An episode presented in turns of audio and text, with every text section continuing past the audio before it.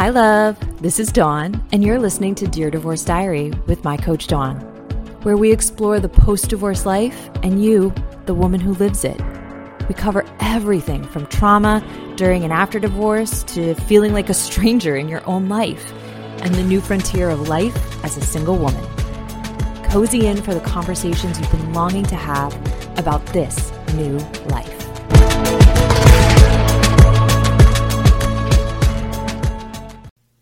Hey, loves, welcome back. I'm so glad you're with me today. We are talking about one of the hottest, most trending divorce related topics, and that is attachment styles.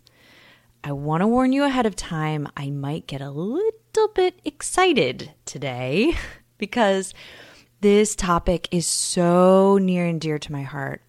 I have been working on a theory for a very long time that the root of most divorce is actually an unhealthy attachment style. So, in my perspective, I get these really big ideas like, I could change the world, right? In my perspective, if we can consciously begin healing attachment styles in our lives and in our children's lives, we are then, in a very concrete way, reducing the generational cycle of divorce trauma. And that gets me so jazzed. Uh, so bear with me today as I might get a little bit excited and it and I'm you know I don't want to in any way minimize your pain or how overwhelmed you might be feeling right now if you've ever heard of attachment styles or you've looked into it a bit. I believe very strongly that many people come to me in my practice and my membership community and say, Dawn, I am burnt out at trying to heal myself. I am burnt out at trying to understand something as complex as an attachment style and know how to fix it. And girl, I get it. I get it. And so, part of what I want to do for you here today is help you shortcut that path, reduce that burnout, because a healthy attachment style really is the key to the thing that you want, which is a safe, loving relationship. So let's start at the literal beginning. There is a documentary on Netflix called Babies, and man, oh man, is it amazing. The very first episode is called Love, and it gets into the science of bonding and of how love is cultivated between caregiver and baby. And the science is just so elegant, and I freaking love it. But what we're able to take away from there is that babies are born being highly relational, highly aware, highly attuned to their environment and you know what? When we were babies and when our parents were babies, that understanding was not necessarily there. It wasn't obvious, right? It wasn't the information age. Encyclopedias were barely even a thing. You, you know, nobody was attached. I don't think we find attachment styles in an encyclopedia, right? So, so what we knew about babies and how they bonded when uh, when we were being raised, when our parents were being raised, and on back is not what we know today. And so a lot of the approaches to raising babies were not emotionally attuned. We didn't understand that babies are very emotionally attuned and that's what they're craving.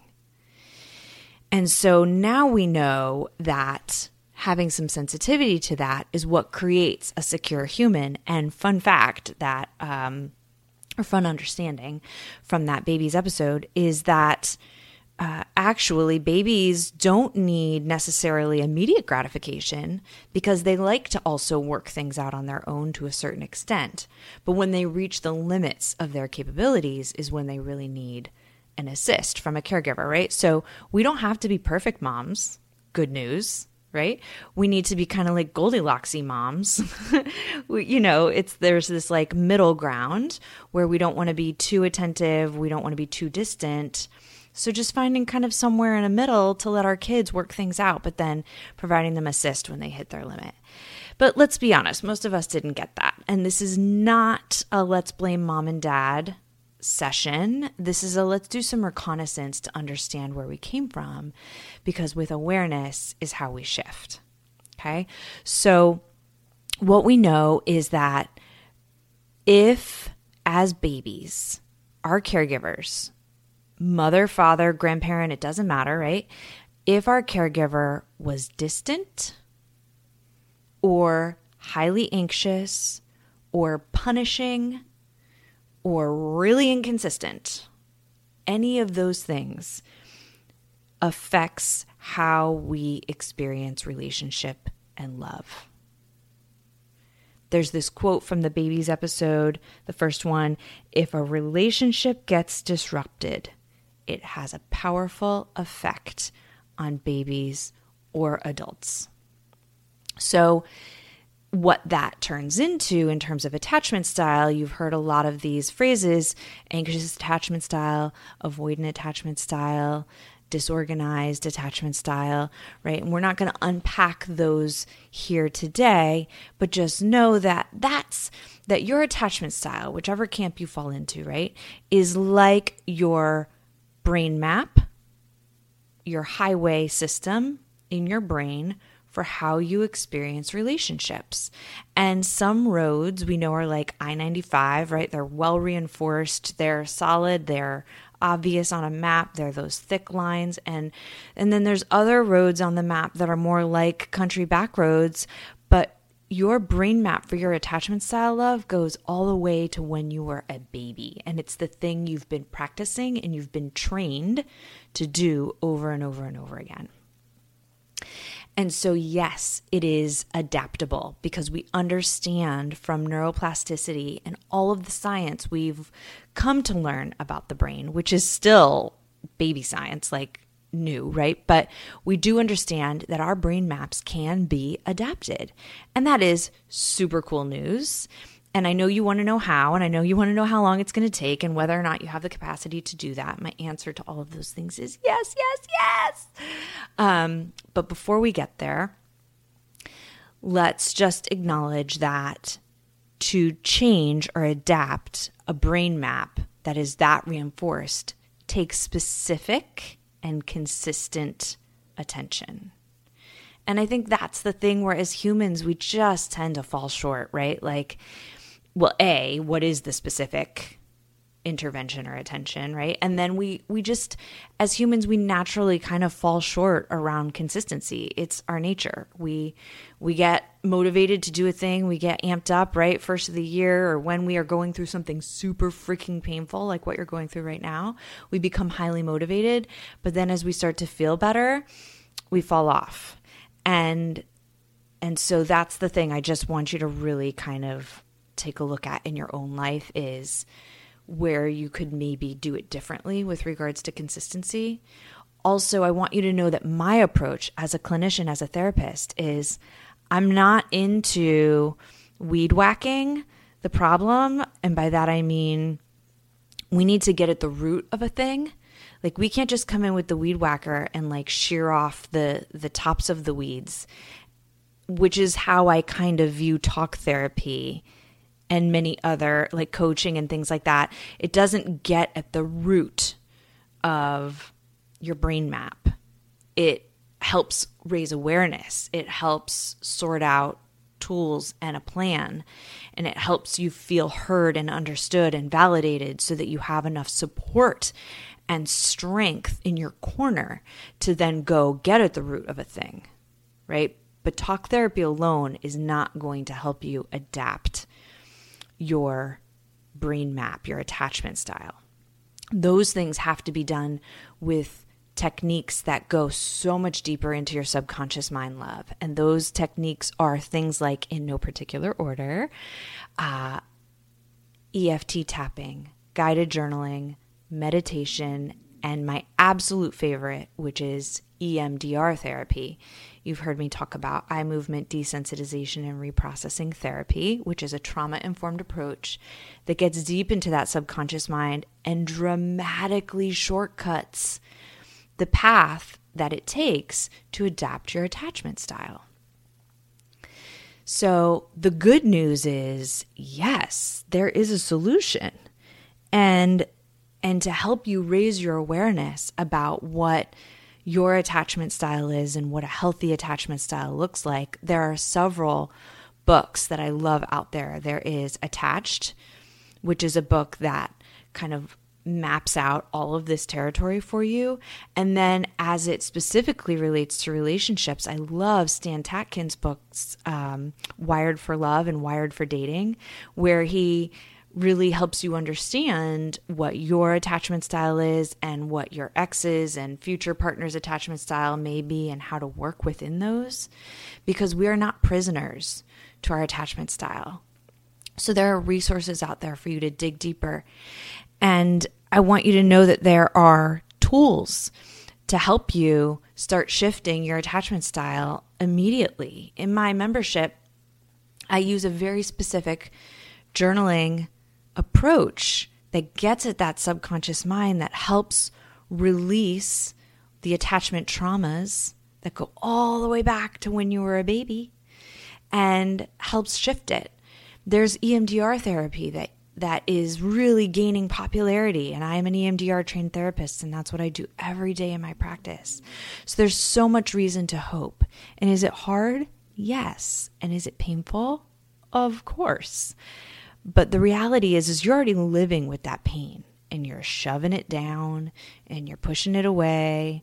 And what so many of my clients and patients do when they decide to get back into the dating world is they look at the resume of the person they're dating and they compare it to the resume of their ex and they're like, "Look, Dawn, these guys are totally different."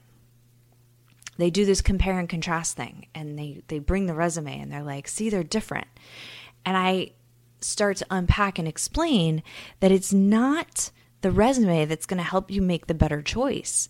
Because if we haven't gotten at the root issue of attachment style in your brain map from infancy, then love, you are subconsciously below your level of awareness, picking partners from this top secret subconscious place in your mind.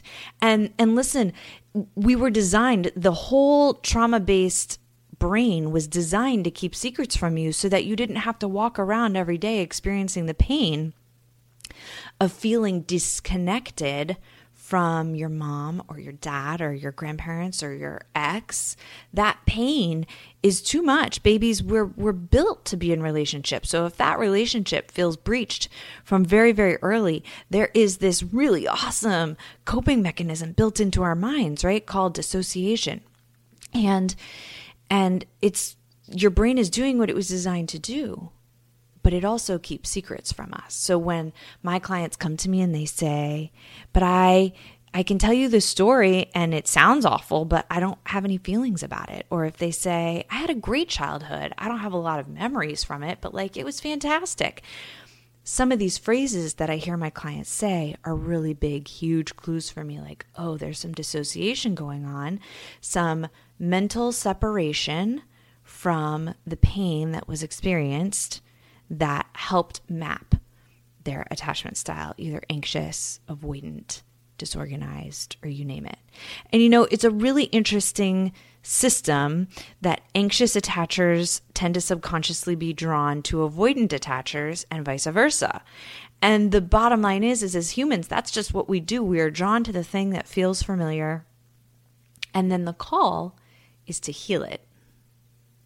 The call is to heal it. So, this is your call to heal your attachment style and to become really aware of what kind of attachment style you're drawn to, and then to find a partner who's willing to work on it with you. And let me be one of the early partners who's wanting to work on it with you. I want to help work with you on how you experience relationships and love and the ways in which you attempt to bond. You know, I was one of those women who really struggled to be single, right? Serial monogamous. That was me. I could not tolerate separation very well. I was a pretty clingy girlfriend slash spouse, right? And I knew that those things were not leaving space for my relationships to breathe, for us to have separate identities. And so there's another word for all of that, right? Which is codependency. But underneath codependency, love is an unhealthy attachment style. So I'm sure you have questions. I hope you take a look at some of these books I've referenced and take a look at the Netflix episode to really help understand that we're not parent bashing, but we are under we want to really understand our stories. What were our parents going through when we were babies? What was it like, right? In my life, my parents were in a really bad marriage of their own and they were super stressed out and they didn't understand any of this, right? And neither of them were really emotionally available themselves and there was a lot of fighting and drama and they, there just wasn't a lot of emotional energy. So, okay, now we know I was probably fending for myself as a tiny little baby emotionally, which guess what? Made me strong AF as a adult. But also, I needed to develop a more secure sense of self and I needed to cultivate some softness in my relationships because when I felt anxious and insecure, I started getting really controlling. And and that's not a healthy space. So that was all the work I did post divorce before getting remarried and even honestly after being remarried working on these things for a number of years to create a really strong secure relationship where I wasn't using control as one of my main tools. So I can't wait to hear your questions about this. Send me a message, take a look at the show notes, and let me know where you're at and what you need. I am so interested in how this resonates for you and what resources you're looking for to help adapt your attachment style. Know that I am sending you so much love. I have so much faith in you. And if you are here listening, like, man, you were right on track. Trust that. And I cannot wait to connect in the future. Have a beautiful day. Peace.